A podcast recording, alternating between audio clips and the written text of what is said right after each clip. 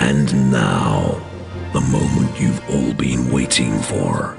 Welcome to Social Media White Noise. Yeah, I'm really sorry about that, Ted, but we've had complaints that the intro's too long. Bugger. I'm screen tested for cuddliness. Is that true? It is, it's true. I was told screen tested for cuddliness. and there we go. Anyway, good morning, good day, good afternoon. Goodness me, where are we? It's episode number 94 of Social Media White Noise with myself, Nick, aka at Loudmouth Man Butler, and himself.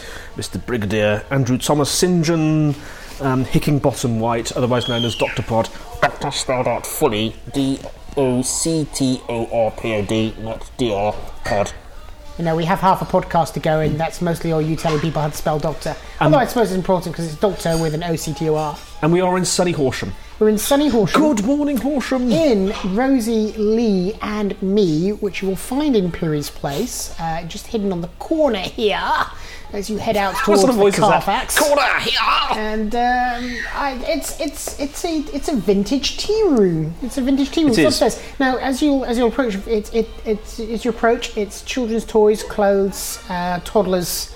Toys and so forth downstairs and then upstairs, um, hidden away, I feel, and rather cosily placed, is the vintage tea room. Uh, they serving a fantastic range of coffees, teas, cakes, and classically vintage music in the background. Yeah, I can hear it. There we go. I'm loving it. I'm loving it. So, Andy, how you been? it, loving it. Uh, I've been fine. Yeah, yeah. Um, uh, news from Andy. I've upgraded to Snow Leopard. Oh yes, bleeding edge me. Leading edge. The recording equipment is now running on Snow Leopard. So we'll yeah. be recording this three times before it goes out for the first time. yes, marvelous. Actually, I've done an upgrade to Windows 8, so we'll, we'll talk about Windows 8 upgrades Yeah, in a bit. We're going to talk about bitcoins because you know they're my favourite topic. Yes. It's a hot pick. And speaking of hot topics, Steven Yeah. Sinofsky of uh, of Microsoft, uh, of course, who we know he was, well. He was off ski from Microsoft, and so they're talking about Windows Start buttons coming back. I don't think so. Hey, speaking of bad I- ideas I- talked out loud, Yes. our Prime Minister David Cameron Mr. Cameron. it should be down to the internet service providers Sorry, I to just dropped my wallet then. Sorry about that. Monitor and filter content on behalf of adults. And speaking of monitoring and filtering content, the BBC has a viewpoint on small firms proving to be a weak link to hackers. You are the weak link. And speaking of hackers, I get hacked off with the content of Twitter's profile header update. And we'll probably also talk about remembering passwords because we dropped into that topic as well. We did because of my upgrade. Anyway, I've so never usually done the roll um, into the intro, I? Yeah, yeah, you've done most of the talking. Nick. That's most unusual. Um, should we talk about the first thing then on the list? I have to admit, I, I haven't had chance to um, look through these, but Bitcoin marches onwards as WordPress accepts payment. I did actually see this, and This WordPress is one of the week. growing, a growing handful of organisations that are accepting I think, I think I think their story here is how BitPay have successfully integrated with WordPress payment mechanisms so that you can pay to upgrade your user profile mm-hmm. from a free user to a premium content user in WordPress. Mm. And off the back of that, they're allowing you to pay with bitcoins. And we've we've discussed them in the past. We'll, we'll talk a little bit more about them because there's a really good article we linked to from the Economist that talks about what bitcoins are all about. Um, I think one I think is interesting is there was a recent panel in London where they were talking about I, they were talking about virtual currencies, and I, I love it when people say virtual currencies because all currency is virtual. Well, it is these days, You know? isn't it? And, well, not even the, not even saying it is these days. Even if you have a, you know, if you have a, if you have a five pound note in your hand or a one dollar bill in your hand, that's virtual currency. Because currency It's is a a, virtual idea. It's a promise. It's all virtual. There's no such thing as. It amuses me that doesn't the, the current ten pound notes still and, the, and our paper money still say I promise to pay the bearer Well, on demand. And that's important. The sum And- of But the thing is, that's very important Right. because the fact that it promises to pay, Yeah. or that um, that, that you know we it, it, that it's there's a trust mechanism in there. That's been built up out of decades of understanding how fraudulent and counterfeit activity can occur Mm. and how to protect that market. Then we've moved to electronic payments and we, leave, we moved to electronic systems for payments. We don't have that decades of experience as to how we'll handle or monitor or expect. You know, somebody gives you a monopoly money and says to you, this is a five pound note, you know to laugh at them. Yeah. If somebody gives you a really good counterfeit of a five pound note, you'll probably fall for it, but the system is set up that it eventually is spotted and that note is taken out of circulation. How do you take with payments, how do you know that the person paying is legitimately the person supposed to be paying? How do you trust that the person receiving payment Do you even is care supposed to be there? as And a, do you as a even care? payee? No. And and so things like Bitcoin come along, and Bitcoin is a currency mechanism, and this is where the, the, the panel is interesting because we're talking about virtual currencies. And I say virtual currencies like Linden dollars and like Linden. Eve Online and their payment system, um, and Facebook credits, and, and, and I think what we're seeing is is a sort of slow growth in application providers building their own credit system, building their own currency system in order to avoid some of the issues in transactional charges that can occur when you move money from one exchange rate to another exchange rate, and when you move currencies between countries. So now you look at things like Bitcoin, which is not managed, you know, it's not centralized by any one country's bank. It's a fiat currency, it's a promise currency, um, and it's it's set up in such a way that each coin is mined and found out and discovered. So there's a limited supply of them. At the moment, there's twelve dollars to one Bitcoin. I mean, it's a phenomenal rate. It shot up to something like sort of eighty or so at one point. It was just It's twelve dollars per. Bitcoin now. It's twelve dollars Bitcoin. It was originally at four when I was first buying. Wasn't it? Wasn't it pretty much parity when it first kicked off? No, it wasn't parity. It was at four. Oh, right, And- and- okay. but the interesting thing is that despite the numerous bubbles and, and climbs and raises and and runs on the market that it's experienced and thefts that it's experienced, Yeah. Bitcoin is not going away. Bitcoin is being discussed in terms of what it's going to mean to every because from a corporation's point of view corporations like the concept of bitcoin because it's one less accounting problem Yeah. to deal with local tax Yeah. See, when you're raising money locally and you're you're creating money locally and you're using the local currency system, everybody gets generally upset because, like, well, you're not paying tax for blah. Mm. So what if you put things into Bitcoin so that the currency exists so that it's a promise between individuals and the governments are cut right out of that loop? That's what we're looking at here. The thing about virtual currencies is a great concern to anybody who's interested in saying, I'll take a slice of every sale that's out there. And how is that managed? Now, obviously, things like Bit, BitPay and WordPress and so forth, they have to exist within a market of being able to handle and exchange into real currencies and backwards and mm. forwards. Because as yet, everyone is, you know, we've come into Rosie Lee and me, and we're paying with pound notes. We're not mm. paying with Bitcoin. Mm. You know, But if we paid with Bitcoin, how easily could it be tracked that those payments were made and received because they're so Some- anonymous? Okay, so somebody has actually written an app for the iPhone, and it might even be for Android. Even it might be for Android as well. Um, but apparently, it's a bit rubbish. A, a Bitcoin payer. I don't know how it works. Bitcoin wallets. Because every time you run up a Bitcoin But is app, it no, so that you could walk into somewhere like this and pay with Bitcoin yeah, somehow? well, if you can do in, if you can do near field near field communication off Right. the back of your phone, there's an Android app for bit with Bitcoin Right. that you could potentially do that with. But you'd need somebody to be able to receive that payment. Yeah. And of course, one of the things that happens with Bitcoin is that when the payment's made, Mm. it also has to be certified in the system. So there's confirmations come in that that coin's okay. Yeah. Those confirmations come from other Bitcoin engines that are out there in the network, Mm. and of course that can take time to arrive right. and that's a delay. Now that's like a clearinghouse delay. Yeah. And of course, if you're in a position of wanting to have trust, you'll sort of say, "Well, I trust that you've paid me," and you'll move on with the transaction. Mm.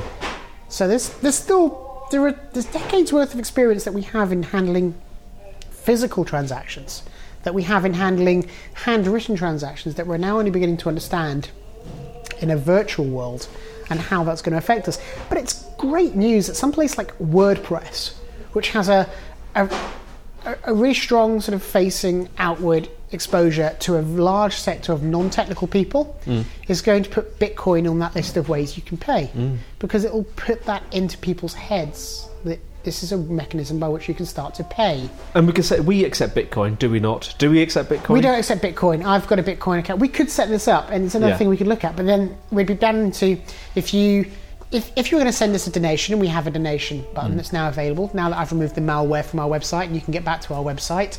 No hint of irony that we have a malware that occurred after That's I talked about story. the anti-antivirus. Yeah.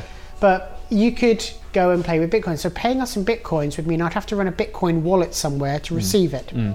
And that Bitcoin wallet uh, would then have to be changed. So if you were going to give us a ten pound hmm. donation to cover a show, hmm. then let's call that eighteen dollars. Hmm. Then it's the best part of like two and a half Bitcoin.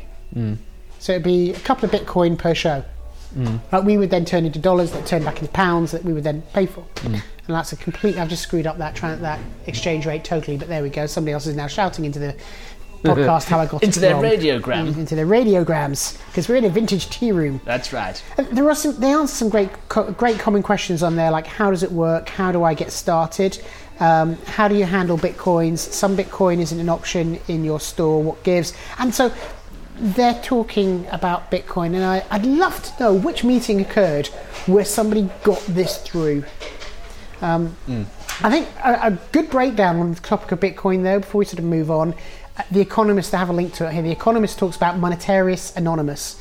Um, and they start off with a quote that says, Give me control of a nation's money supply, and I care not who makes its laws, which is what uh, Mayer Amschel Rothschild, founder of the Rothschild banking dynasty, um, so what would he make of Bitcoin? And, and Rothschild banking dynasty, I mean, there's a whole family to look into if you want to look into the economy of the world and the world economy and banking economy and history. Rothschild is a, is a whole minefield to jump onto.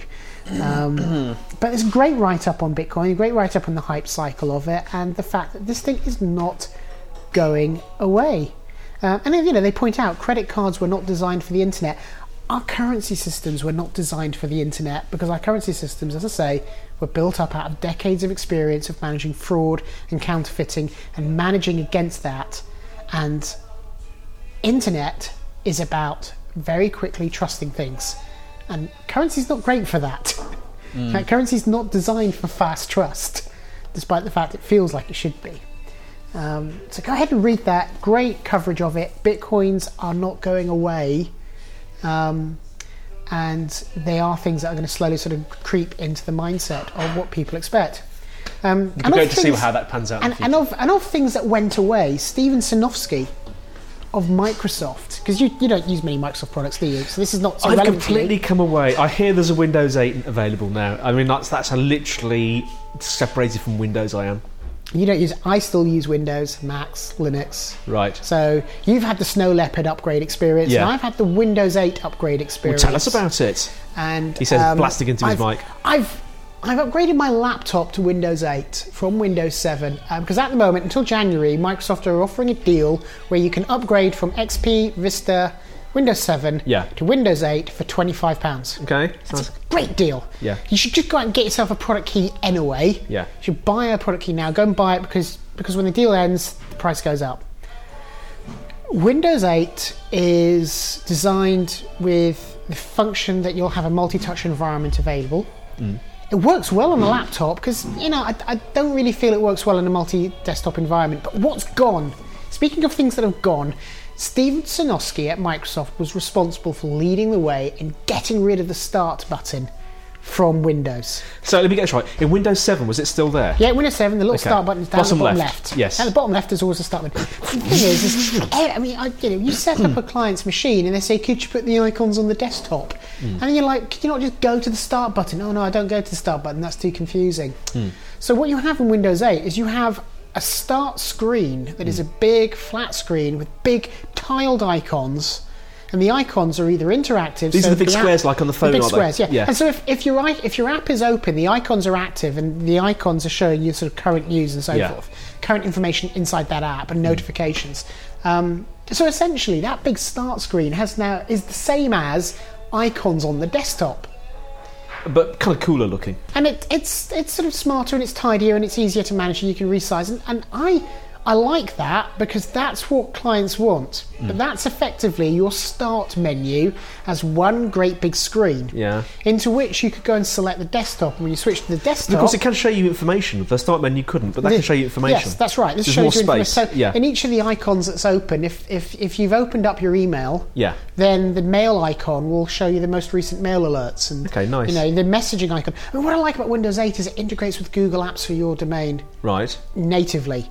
So it automatically integrated my calendars, my email, my Yeah. contacts list. It integrated my Facebook and my Twitter contact list so that all the people in my address book on my. Windows machine are linked to the accounts online into my Windows 8 machine. that with sounds good. And just like your Apple iTunes experience, where your Apple ID has all the licenses for the apps you've installed, Hmm. and all the applications that you install are registered to your ID, so that if you move from this Mac to another Mac and you log in with that ID, you can have all those apps. It does the same thing in Windows 8. So all my configuration settings are stored to my Windows Live ID. Mm. If I set up another laptop and I log in with, with my user account on that laptop, it can bring down all the applications and all the settings and all my configuration. So from a setup point of view, that's a zero setup thought because now the user can move from one machine to a new machine to a new machine. So when you when you were installing Windows 8, did it ask you for your Google password and stuff, so it could start integrating? It asked me for my Windows Live ID. Okay. Now you can use a local ID, and so therefore it doesn't integrate at that level. Yeah. Um, but I used the Windows Live ID, and it worked, and I liked it. I actually like Windows 8. I think it's a better product for the consumer user. Yeah. I think the business user is going to have a hard time integrating it because the start menu and the idea that you don't put icons on the desktop ever. Yeah. You can, but there's just no need. Are these icons? Are they? They're not icons. You can have like no, It's just a screen, If you're on the desktop, they're just the icons to the app. Right. If you're in the start menu, they're the title on the tile, Right. and the tile is either active or it's just the application icon. Okay. Right. So- So, Nick tried Windows 8 and he liked it. I liked it. I'm definitely moving forward with it. I don't think I'm going to go back. Better than 7. Um, yeah, well, just you know, boot time in under 20 seconds. Okay. Fast boot times, great storage, works works well. Skype's horrible on it, but there you go. Can't Why have is, why is Skype horrible on it? So they're they're integrating everything into this Metro that we're not to call Metro, this Windows 8 live interface. Right. So everything is to operate in full screen mode. So everything operates in full screen mode. So unless you're on the desktop physical and you launch things into the desktop Yeah. and tell that thing to launch as part of the desktop, it will launch into the full screen mode. So Chrome runs in full screen mode. Okay. Um, Word runs in full screen mode. Uh, Skype runs in full screen mode. And then you have to go to the top left Yeah. and when you go up to the top left and you either hold your mouse there, it will show you all your open windows, or you just click at the top left and it will cycle through all the open windows. Okay. Uh, so it's kind of like the Alt Tab functionality. Yes. At bottom left is where the start menu is. So you go down to the bottom left and it pops the start window open. Yeah. Top right brings open the charms, and the charms are, are essentially context sensitive menu. So if I'm in Word, Hang on, what are the charms? Charms are context sensitive widgets for that application. Right. So they generally include things like search and settings Okay. and then other things that might be relevant to that. So if you're in Evernote, top right brings up the search. I can then search and it'll search within Evernote but also within Google and bring me back all the responses. There is an app store, just like an iTunes app store, just like a Mac app store, uh, into which your applications are installed from. Um, not a huge range, but everything I need to get going. So I've got Pocket, I've got Evernote, I've got Sketch, I've got Skype, yeah, I've got Netflix. I've got my consumer level stuff installed. What more do I need? Mm. And and at the desktop level, I'm you know I'm still running Putty, still running remote desktop. I run Chrome in the full screen mode. One of the nice things about running Chrome in Windows 8 is when people throw a pop up on you, Chrome just opens it in a new tab, so it doesn't you, you don't get mm. pop ups. Mm. It actually has killed pop ups. And I think it's important to understand that from a designer's point of view, you have to take hover out of your design. Because the thing about touchscreen interfaces is there's no more hover mm, event. Mm. So we all have to start moving our designs away from hover. And that's the thing that blow. You know, whenever I talk to a designer, I go, oh, "I built this website. It's great. It's great. So you've got hover on there. Yeah, that's great. So that's not going to work on an iPad because there's no 8. hover in a multi-touch environment. It's less bother. What are you doing? Yes, no more bother with hovers.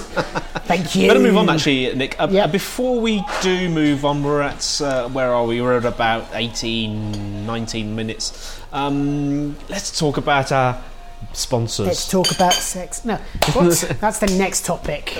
We have no sponsors. we have no But sponsors. we, we, oh, we have, no sponsors. But, but I'm actually, I'm currently, I'd like to try and sort out a uh, few sponsors for the 100 show, which is Mm. coming up in a few months' time.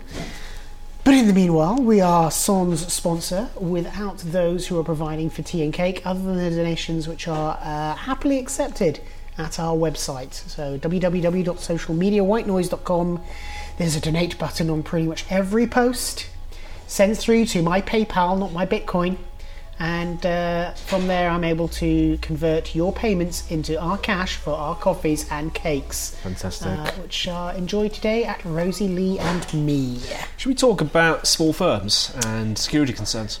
About small firms, security concerns, As Nick the risks of data. scans the, the list of The things that he things threw that was- together just before we came Because. I had I had the uh, David Cameron uh, Prime Minister David Cameron filter question, but we'll, we'll, well, the, the, the this breached backdoors. So here's here's the thing. yeah, what's been happening, Nick? I I generally visit uh, small and medium enterprises and discover that another IT company's been in there, and they've sold huge, you know, like eight hundred pound firewall Cisco boxes and so forth.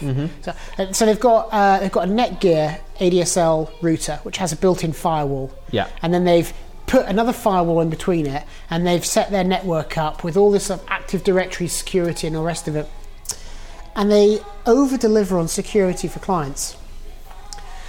What we have with current needs for users in an internet based world is a view of they're going to have a, a spread out level of security. So if they're using Google Apps for their domain or they're using Microsoft Office 365, you need to get users into the habit of better passwords.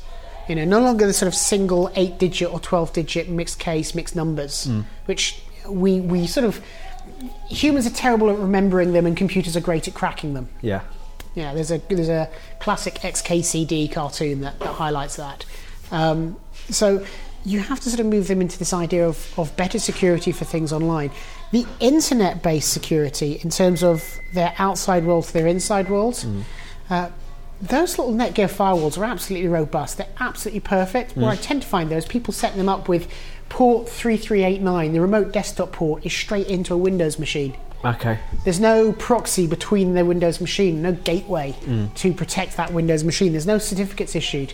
You know, Where there should be good security, there's usually little, and where there doesn't need to be security, there's usually too much. And so basically, you've got this huge bank door, vault door, but the the little door to the security panel is left wide open.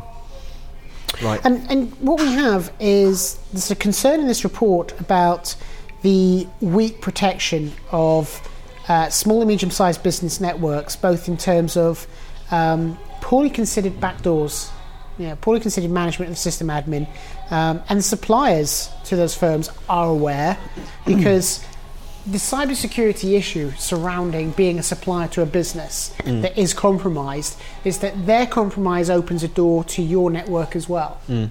And so one thing leads into another. That is, it's not, you know, the, the risk isn't huge. Not everyone out there is going to be under attack, but it's worth bearing in mind that these attacks, when they occur, are not occurring because somebody has deliberately set out to focus on that site.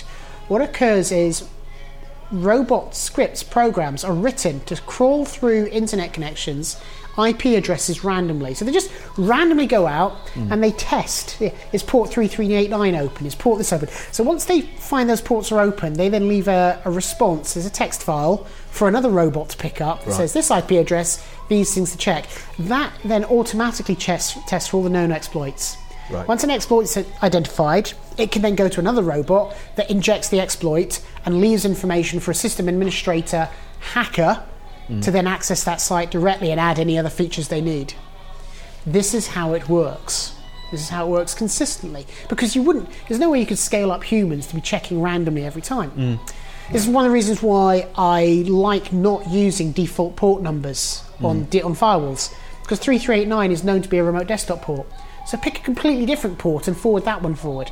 It does help if Microsoft could join in and let us do this. You know, uh, use a virtual private network with a secure entry point. So you have something that's on the outside of the firewall that you connect to that allows you to then make another connection through a secure link to another machine on the inside of the firewall that then lets you make a secure connection to another machine inside the network. Okay. So you're hopping over all the time and issue certificates for those connections so that those certificates can be revoked at any time and you can remove user access. Now, a lot of people have websites set up where they're just provided a, a password on the basis of your username is root and your password is this, and it's FTP to access. These are the three things that are guaranteed to be easy to break. Mm. When I set up my clients, I set them up with an SSH shell on an unknown port and I issue a certificate for each connection. I don't provide FTP, I use SFTP, which works over SSH. Right. So it's always a secure connection that works off a certificate, that works off a user account that never has root access. And always has a chrooted or jail, jailed connection, so they can't connect into that connection.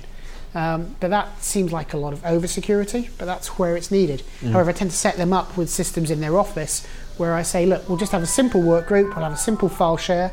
Your user accounts are off a file share on the machine, so that the user account on the machine isn't doesn't have like Active Directory layers. You know, there's no mm. Active Directory services built in. There's none of that additional complexity. So the machine's kept at its simplest level. Sorry, I'm doing a lot of nodding here, listeners. So yes, he's nodding quite heavily. I'm This nodding 'cause he's talking is a- Windows, you see. This is pretty good. But whilst we're on the topic of security, um, Prime Minister David Cameron is considering forcing internet service providers to opt out of the porn block, with a with a view to suggesting that. Um, you know, trying to implement a mechanism whereby if you are an adult who purchases a new internet service provider connection, they will have to ask you if you have children, and if you have children, do you want to have a filter applied to your internet connection? Okay. apart from the fact this is the best piece of science fiction going since 2001 in terms of is it physically possible to do this in any reasonable way answer no you know where does it put the burden of cost on the internet service provider it also places the burden of cost on the parents um, it's also a response to a policy issue that is actually nothing to do with what the government should be setting policy about um, the view is that you know, parents don't know what their kids are doing. Well, that's not up to the government to manage. You know, why, why do we keep saying that? Surely you've just said it. If the parents don't know what the kids are doing, that's the parents' problem. I'm a parent. I know what my, I know my, I know my daughter's on Roblox. I keep an eye on her on Roblox.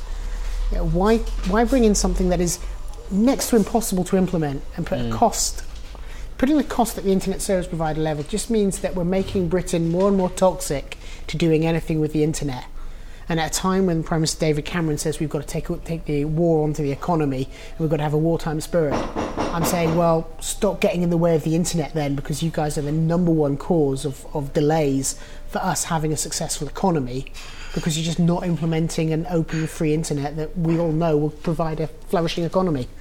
Um, BBC News article linked to it. Jim Killock of the Open Rights Group has already said, said yeah, it's good to have a consultation, but default filter nets are awful. They'll block a wide range of innocent material. Nobody should be allowed. I mean, there's a great example that we, we talked about a couple of years back when O2 brought that filter in, and the iPhone app Love Fresh was Right. blocked All right. because Love Fresh sounded a bit too much like it might be an adult site. So it was saying and it got heuristics on words. You know, Right, this, okay. just this stuff doesn't work. Stop trying to make the problem the problem for the service provider when the issue might actually be down to the parents. Yeah. Well, So, Nick, we are at 27 minutes. At We- 27 should we minutes. talk about LastPass?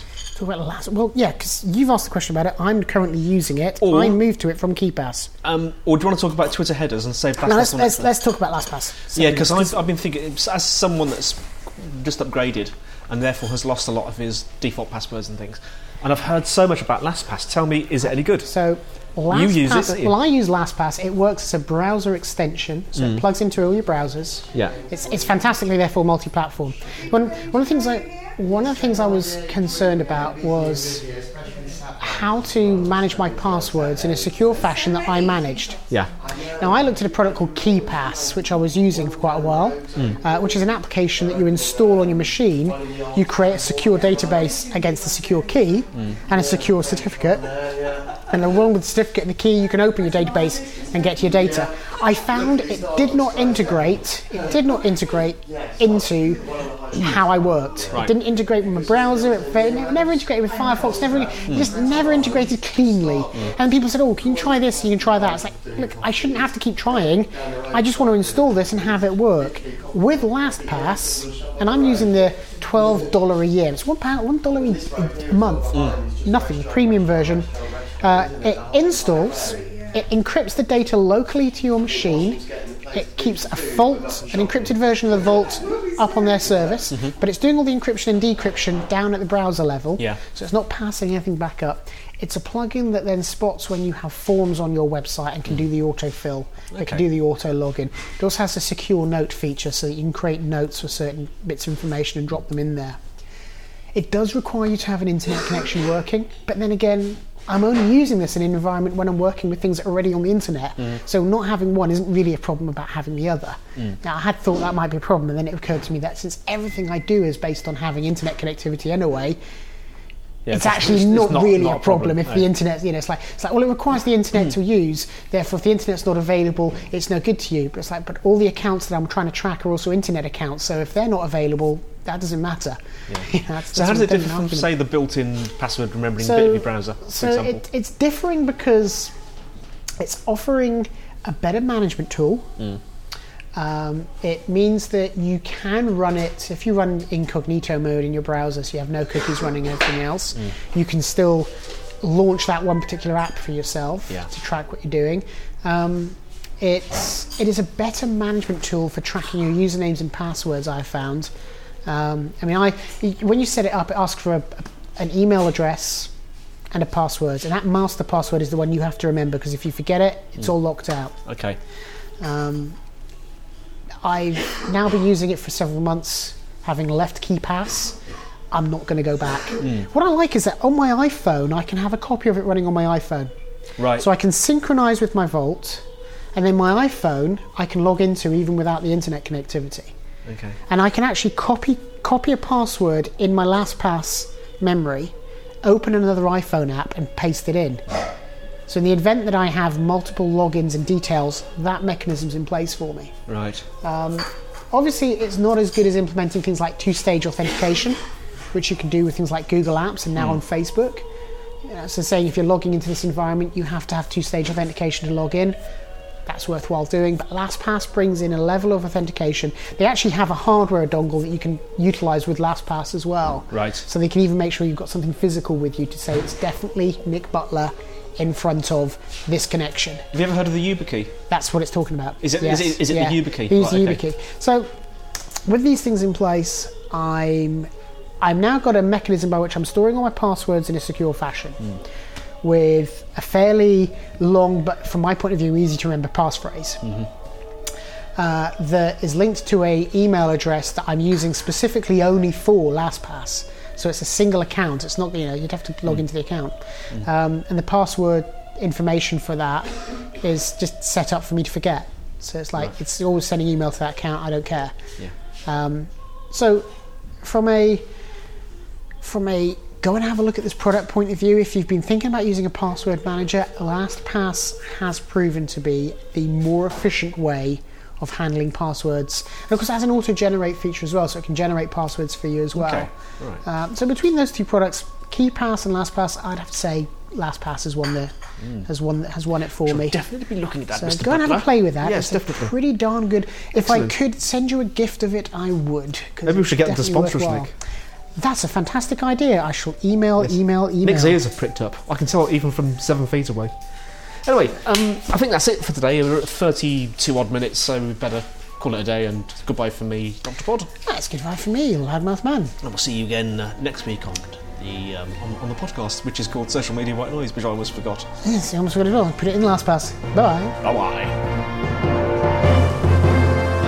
Thanks for listening to Social Media White Noise, brought to you by Andy White, aka Dr. Pod, and Nick Butler, aka Loudmouth Man. Please visit www.socialmediawhitenoise.com where you can leave comments, listen to the show straight from the webpage, and subscribe for free. Email us at ulot at socialmediawhitenoise.com. Follow us on Twitter, Dr. Pod and Loudmouth Man. We'd like to thank the coffee shops of Sussex, social media and technology, without whom this show would not be possible. See you soon. Peace.